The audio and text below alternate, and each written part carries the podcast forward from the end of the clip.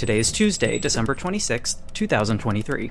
I'm Rob, and I'll be briefing you on the war in Ukraine. Yewleea is on assignment recovering from a cold.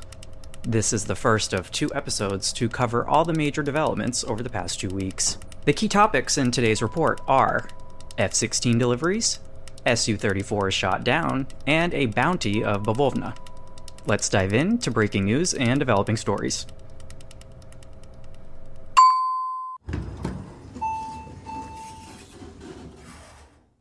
Late on December 24th, Ukraine shot down another Su 34 fighter bomber, reportedly over occupied Mariupol, nearly 100 kilometers behind the front lines in occupied Donetsk Oblast on the Sea of Azov.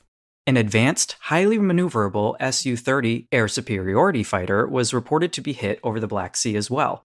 The Su 30 jet may have fired a Kh 31P anti radiation missile, potentially targeting a Patriot battery.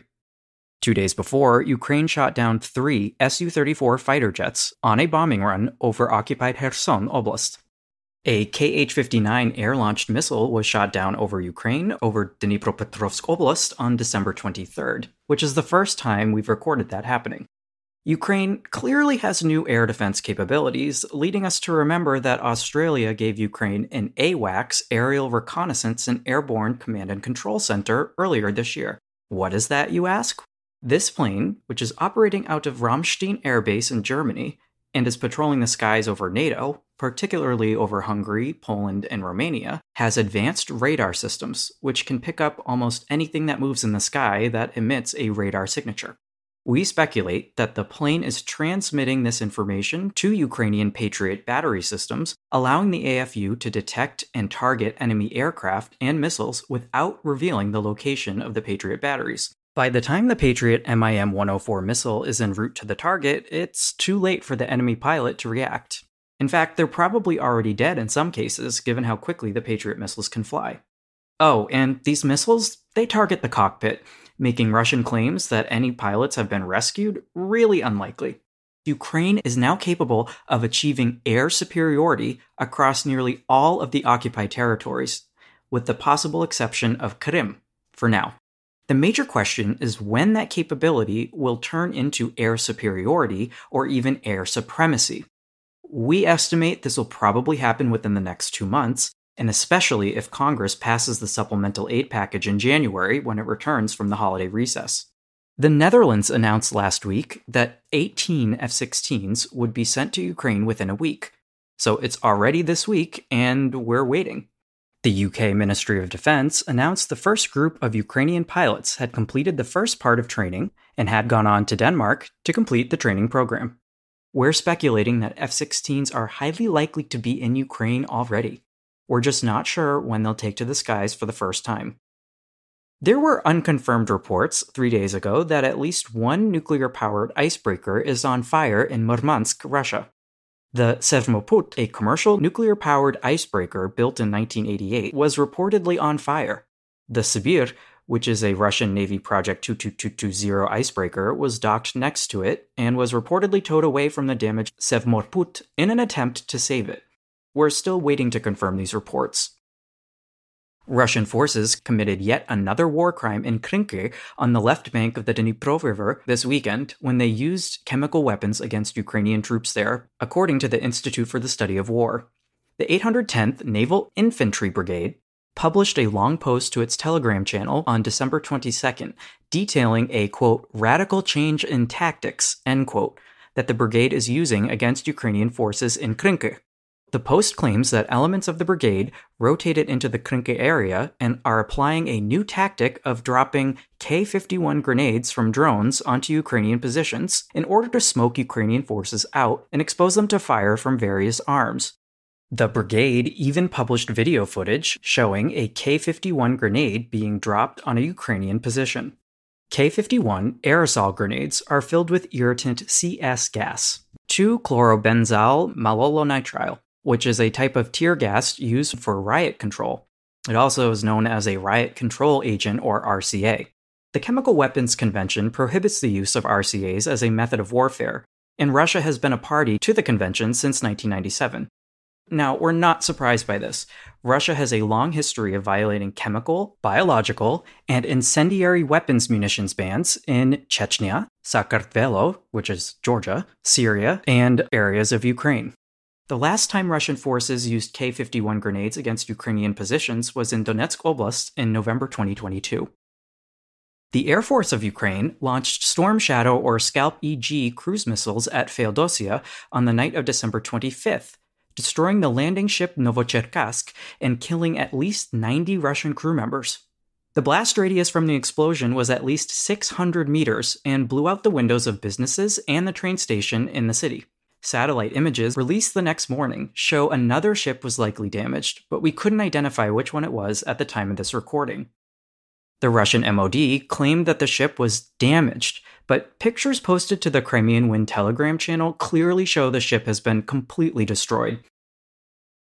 Russia attacked the city of Kherson with a missile on Tuesday, killing a police lieutenant and injuring 140 civilians. We're still waiting for aerial glide bomb reports to see what exactly struck the city, but we believe there's a strong possibility the Tornado S, a type of multiple launch rocket system, was used in the attack. We also want to note that Russia has a tendency to exact revenge on civilians in cities that are seen or perceived to resist Russian occupation. We're seeing this even today in Mariupol, which in 2014 was liberated by Ukrainian forces before falling under Russian control in 2022. The city of Kherson was liberated by Ukraine late last year, and the surrounding oblast is where Ukraine took out three Su 34 fighter jets on Friday. The Foreign Affairs Committee in the Turkish parliament approved Sweden's NATO bid, setting up a vote in the full parliament at some point in the future. In an autocracy like Turkey, Nothing happens without President slash dictator Recep Tayyip Erdogan's approval. The full vote hasn't been scheduled yet. Once ratified, Hungary will be the last country blocking Sweden from joining the alliance. Prick of a prestidigitator and principal provincial peasant, and Hungarian Prime Minister Viktor Orban has said there isn't a lot of will among Hungarian lawmakers to ratify Sweden's joining the alliance. But he also said Hungary wouldn't be the last one to do so. Hmm. Ok, pues tengo una pregunta aquí. When is NATO going to get rid of this dude? Because as an American, I don't want to be paying for Hungary's defense if he's going to hold us over a barrel like this. Like, they need to figure that out. Sweden also announced today that it's been training Ukrainian pilots on its Gripen fighter jets since at least August. This is a huge blow to the Kremlin. The Gripens are designed to function in all weather and on the very short runways of the Swedish taiga. With the F 16s, the addition of Gripens would make Ukraine one of the premier air forces in Europe. Now, the line of contact.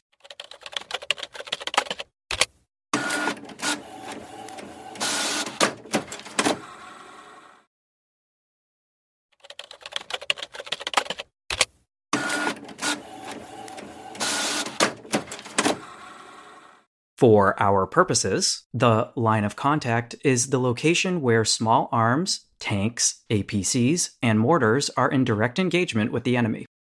The General Staff of the Armed Forces of Ukraine releases a daily report at 6 a.m. each morning that includes a breakdown of Russian losses for the past 24 hours. From Saturday, December 16th through Tuesday, December 26th, the Russians lost 11,070 personnel, 193 tanks, 302 armored personnel carriers, 267 artillery systems, 14 multiple launch rocket systems, 9 air defense systems or their components, 5 aircraft, 1 warship, 232 tactical operational UAVs, 9 cruise missiles, 430 various tactical military vehicles, including fuel trucks, cargo vehicles, and light utility vehicles, and 50 pieces of special equipment.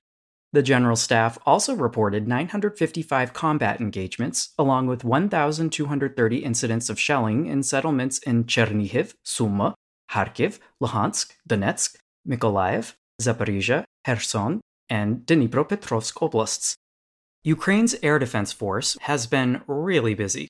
From December 2nd through December 26th, they knocked out 337 out of 375, or 90%, of Shahed 131 136 kamikaze drones, 14 out of 20 KH 101 KH 55 cruise missiles, 2 out of 3 Kinjal or KH 47M2 cruise missiles, 14 out of 21 KH 59 short range cruise missiles, 8 out of 8 Iskander M ballistic missiles, 5 out of 8 Iskander K ballistic missiles, 5 out of 8 S 400 anti aircraft missiles used in a ground attack, 4 out of 10 KH 31P anti radiation missiles, and as far as we know, none of the S 300 anti aircraft missiles used in a ground attack.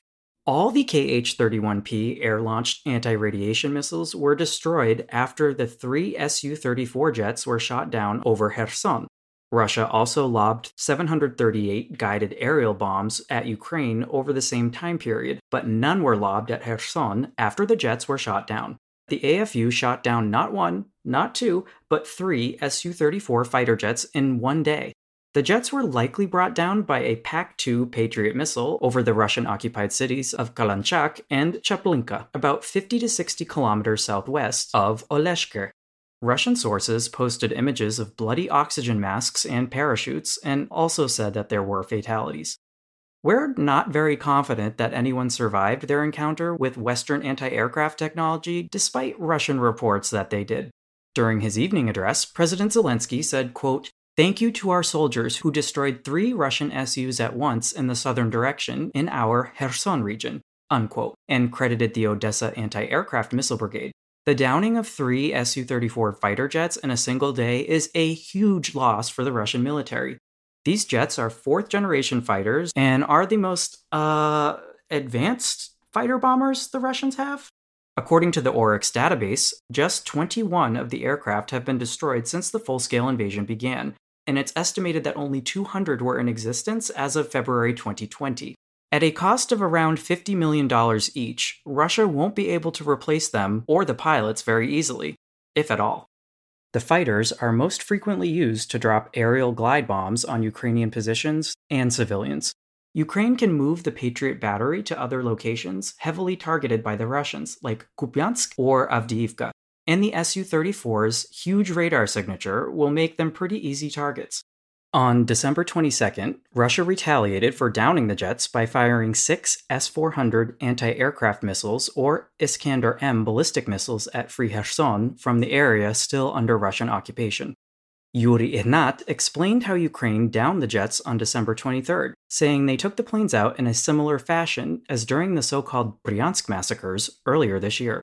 He said, quote, lightning fast and with high precision, just the way the Air Force commander prefers. This is not the first time. It happened twice on the Bryansk front and in Odessa Oblast, where the enemy was caught by surprise. The occupiers are already confirming it in their channels, wishing the Russian pilots an eternal flight. They say that they even managed to save someone from the scene. Well, actually, they got cocky, came closer, tried to strike our troops with guided bombs deeper in defense positions. You know that 500 kilogram guided aerial bombs can fly 20 to 25 kilometers into the depth of our defenses, or 70 kilometers in total. But when you want to strike and are itching to strike, you have to fly closer. They took a risk, unsuccessfully. Hopefully, the Russians will take more such risks, and we will see more downed Russian Sushki. Unquote. The Russians, who care deeply about aviation losses, will have to respond by keeping aircraft further away from the line of contact.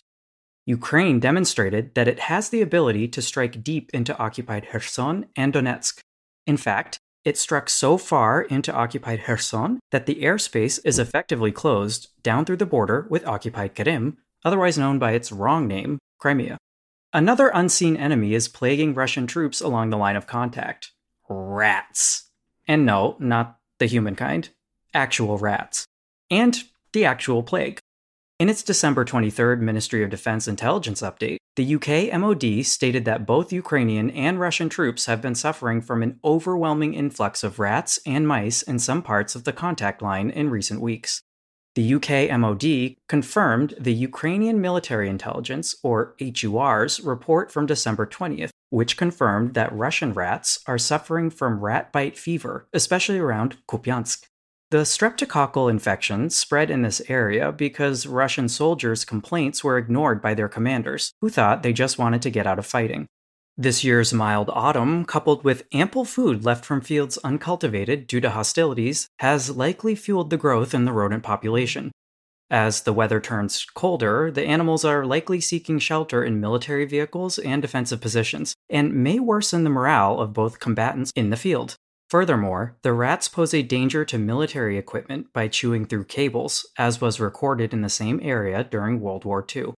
Unverified reports indicate that Russian troops may be suffering from a rise in illnesses that they blame on the rodents, including high fevers, vomiting, weakness, fatigue, and diarrhea.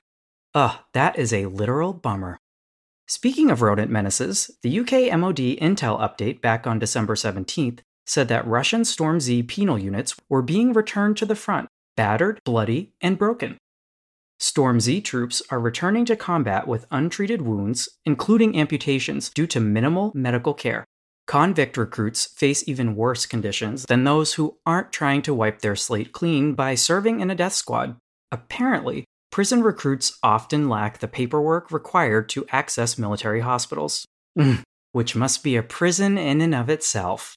Beyond the obvious deleterious effects in the battle space of returning convicts with unhealed amputations to fight, this practice will also transfer administrative and medical burden back to the troops' home units. All these casualties are starting to have a big impact on Russia's ability to just send more meat into the grinder. The AFU is digging in and holding on in preparation for a long winter along the line of contact, according to the UK MOD intel update from December 20th. The AFU is executing a concerted effort to improve field fortifications along the front as it pivots to a more defensive posture. The move follows President Zelensky's call to speed up field fortifications in key sections in late November 2023. In one part of the project, Ukraine has installed Dragon's Teeth, razor wire, and anti tank ditches as of mid December. Russians continue local offensive operations in several operational areas, but individual attacks are almost never above the size of a platoon. Defense in depth, therefore, will be critical in stopping Russians in their tracks.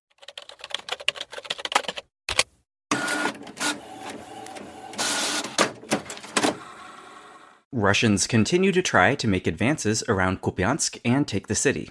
The first step in doing so is capturing the settlement of Sinkivka, which would block supplies from getting to and from Kupiansk.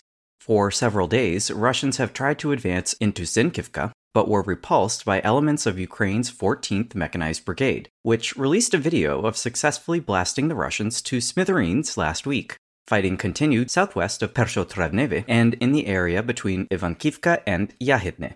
Moving south now along the Donetsk Luhansk Oblast border east of Kreminna. Video emerged showing Russians assaulting Yampolivka with armor and infantry and trying to move north towards Terne. In the Serebryansky Nature Reserve to the south, Ukrainian forces were conducting a counteroffensive just east of the settlement of Dibrova. And in Lysychansk, Russian forces have continued sending DRG units, that's a reconnaissance unit, east of the settlement of Bilohorivka, but have so far failed to make any gains there. Russians also made gains east of Siversk, where Ukrainian forces withdrew from positions near the T 1302 highway east of Spirna. Russians have been trying to advance in the Spirna area since, well, the full scale invasion began, and have suffered catastrophic losses in this area. Russians have also made small gains to the north and south of Bakhmut that are of little strategic significance. Intense positional fighting continued north and east of Bohdanivka along the T506 highway in Kromova, where Russians made gains. Ukrainian forces went on the offensive east of Ivanivske. South of Bakhmut, we visit our old friend Klishchiivka, where fighting still continues. Ukraine is successfully defending their positions in the north and southwest of the settlement and are struggling to hold positions east of Andriivka. Ukrainian commanders stated on December 20th that Russia is deploying its most combat capable troops from the VDV, that's the so called elite airborne units, naval infantry units, along with supplemental Storm Z and Storm V penal assault units around Bakhmut, likely to take the city of Chasiv Yar about 10 kilometers to the east of Bakhmut. Why Chasiv Yar, and why the uptick in infantry, armored vehicles, and aviation activity there? Well, because the Russians are trying to seize some basements so they can spend the winter there instead of spending it in a trench. AFU Land Forces said on its telegram on December 20th that it will not afford Russia this luxury, as it shouldn't, because Ukraine has the most premium of luxurious basements. No, seriously. The parking garage slash air raid shelter we used in Kyiv had complimentary guest Wi Fi. Moving down and a little bit further southeast of Toretsk, Ukrainian forces conducted reconnaissance missions in Pivdenne, south of Shumo.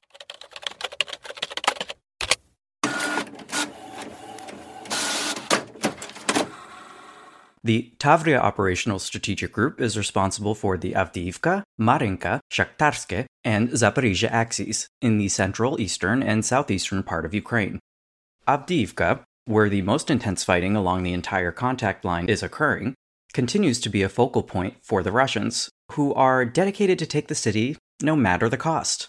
The city of Avdiivka is now rubble, with satellite images and ground video showing almost all buildings have been completely destroyed. The entire contact line remains a no man's land where neither side controls the area, but the no man's land in and around Avdiivka is the worst. It's hard for Ukrainian or Russian troops there to move without being spotted and targeted by FPV drones. Electronic warfare is active, and both sides are now rationing artillery ammunition. We'll start north of the city, in the Krasnohorivka Plateau. Russians continued their slow and steady advance with not much strategic advantage resulting from their tactical gains. They advanced northwest of Krasnohorivka towards Ocheretine, Novokalynove, and Novobakhmutivka along the railroad grade north of Stepove. Bradley IFVs in the Ukrainian 47th Motor Infantry Brigade are inflicting massive casualties on the Russian troops trying to advance there. Extremely intense fighting is ongoing northeast of the Avdiivka coke plant and around the wastewater treatment plant in the city of Avdiivka itself. Intense fighting continues in the industrial zone in the southeastern part of Avdiivka. Russian forces have been able to push Ukrainian forces out of the area, but haven't been able to consolidate their positions. South of Avdiivka, Russians have continued their assaults between Vodyane and Sieverne, east of Pervomaiske. Ah, our favorite town, with Ukrainian troops making marginal gains south of Sieverne. A geolocated video posted to the Operatino ZSU Telegram channel showed Ukrainian troops inspecting recently destroyed Russian armor there. Nice. As they say in Ukraine, the only good Russian is a dead Russian. Not trying to be offensive, but just keeping it real, this is actually what they say. Russians tried to attack near the Ukrainian firebase at Nevelske, but failed. While we're on this topic, Bild journalist and notorious Ninimagin Julian Röpcke published a fake report saying Ukrainian troops withdrew from Stepove to Berdychi. We don't know if it's related for sure, but we were able to find a claim by Russian propagandist Alexander Sladkov saying that Russians had supposedly entered Stepove in the day preceding Röpcke's report. Hey, Olaf Scholz, can you come get your man here? The joke's over. It's gone on far enough. Dankeschön.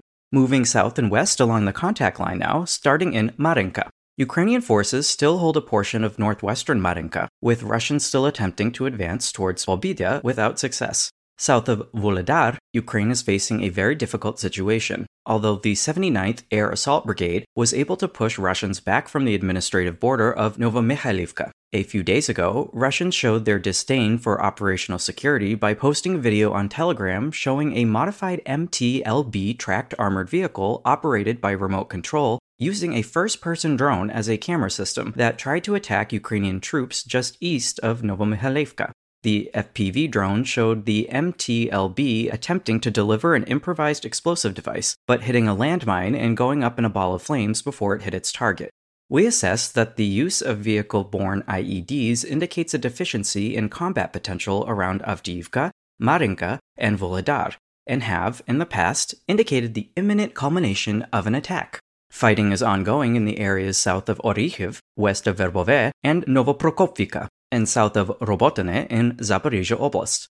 Russians struck the city of Zaporizhia itself, which is about 30 kilometers from the contact line, with ballistic S 300 missiles during the day on December 21st. The offensive south of Orikhiv has now officially culminated, with the general staff not reporting any offensive activity in the direction of Melitopol for the first time since late August, starting on December 24th.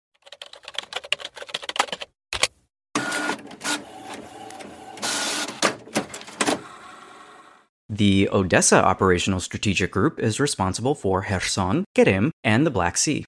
In Kherson, the small bridgehead established by AFU Marines is still holding on in Krynke. On December 20th, Russians attacked their own troops in this area using a grad rocket, and another Russian laid on top of a kamikaze drone that was shot down, blowing up his face, eyes, nose, and arms. Yuck. Yeah, so I found that video and watched it, and it was pretty gory. Viewer discretion is advised. A video was also posted to Telegram of the Ukrainian 59th Motorized Rifle Brigade destroying a fully loaded Russian TOS 1A Solntsepyok 220mm MLRS outside of Krinky, which is the third in two weeks there.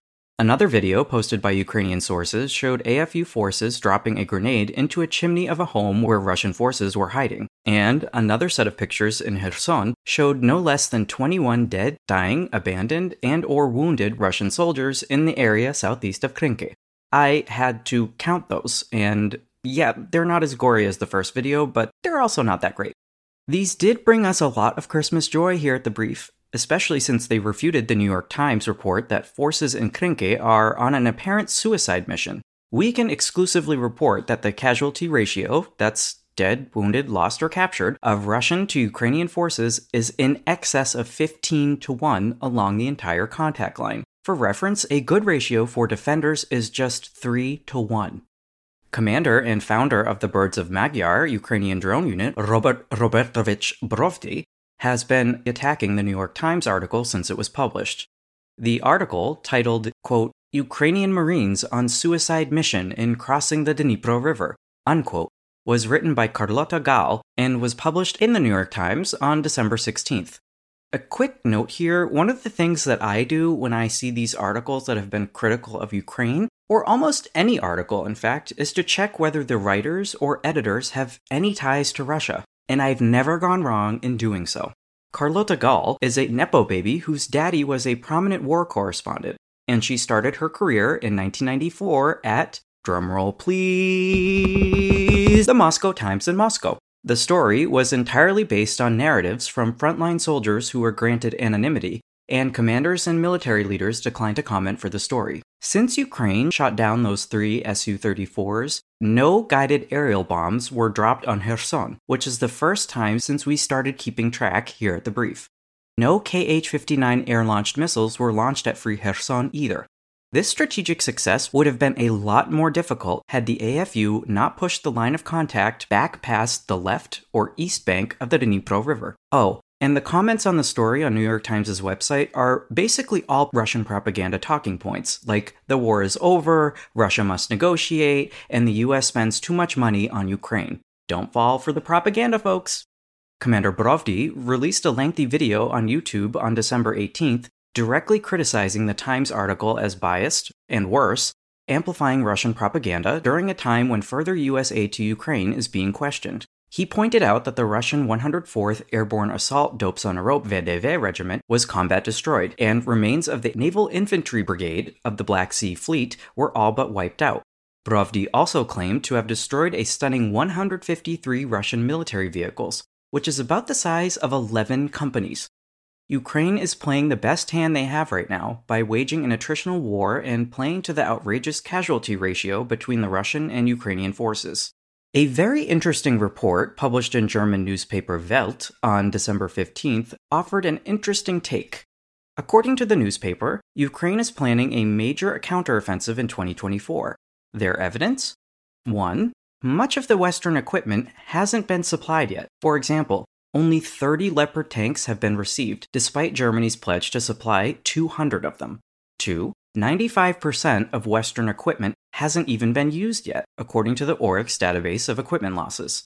3. General Zaluzhny may have only performed a perfunctory counteroffensive in 2023 for political reasons, in order to buy time for the full slate of Western equipment, including F 16 fighter jets, to arrive. The article went on to say that the bridgehead in Krinky might be a shaping operation for a larger offensive in Kherson towards Krim, but we think that's probably a bit of a stretch, although we'd be pleasantly surprised if it were true. Speaking of propaganda, the temporarily occupied territories.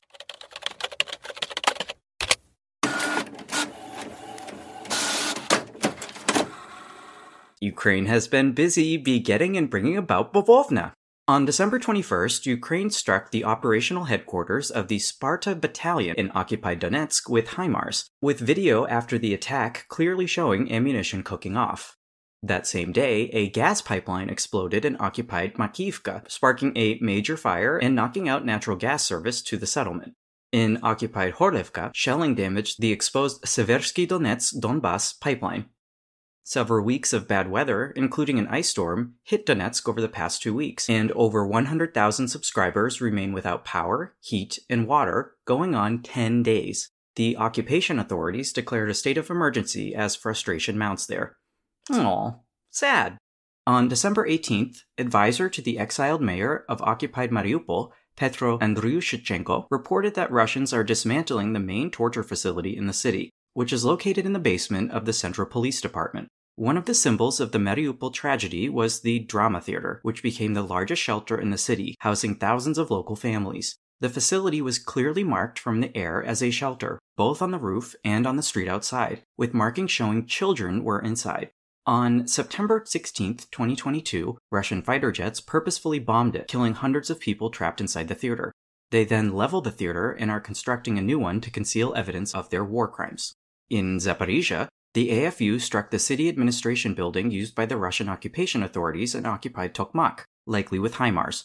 On Wednesday, six powerful explosions were reported on Telegram near the Zaporizhia nuclear power plant, where the Russian occupiers continued to install four more diesel powered boilers to create additional steam to support plant operations. The Russians also blocked inspectors from the International Atomic Energy Agency from accessing the roofs on reactors 1, 5, and 6, for security purposes and has blocked IAEA inspectors from accessing all six reactor turbine halls since October. The power lines to the plant have been cut on and off since the Russians destroyed the Nova Kakhovka Dam back in June.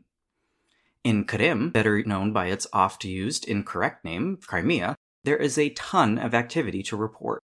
To better follow along, we suggest looking at the map posted on our Substack and Patreon that shows the eponyms of places in Krim in Krim Tatar, or the Crimean Tatar language. From December 15th through December 23rd, 12 explosions were reported in Jankoy. Two were heard in Akiar, also known as Sevastopol, one in Simferopol, Akhmeshit, and one in Kerch. The AFU successfully damaged the ship repair facility in Akiar, closed the Kerch Bridge several times, confirmed that the bridge is still operating at lowered capacity, and took out major communications and reconnaissance facilities on the peninsula.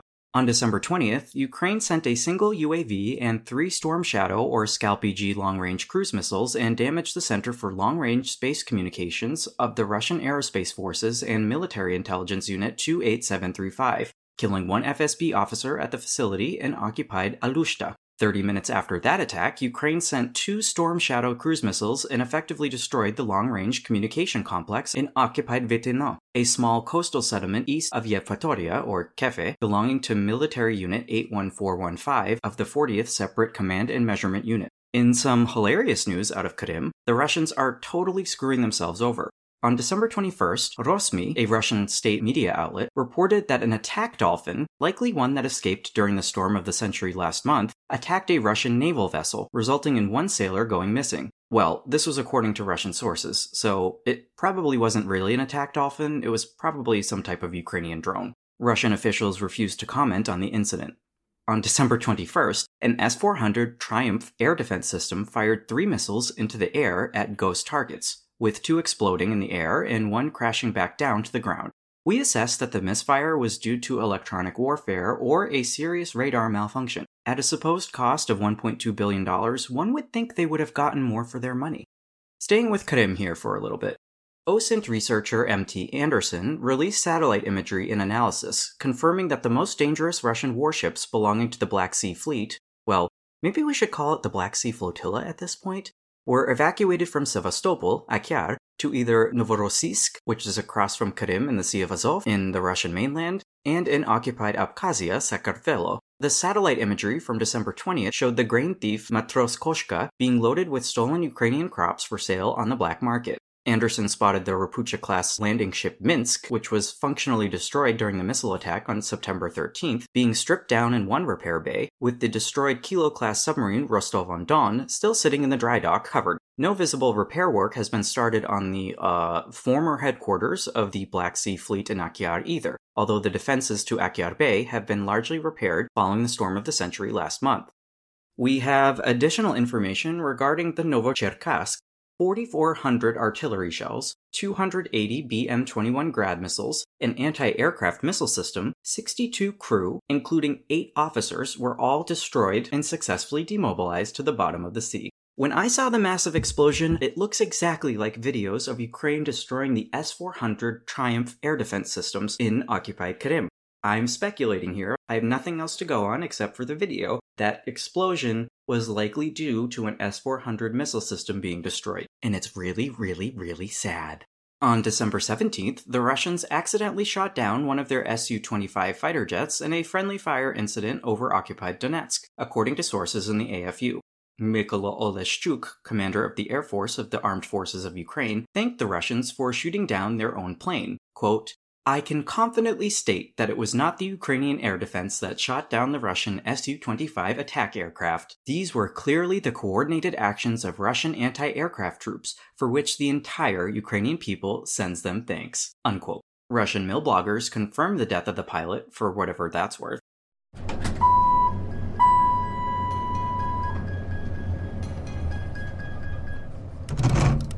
And that concludes part one of our multi part brief for today.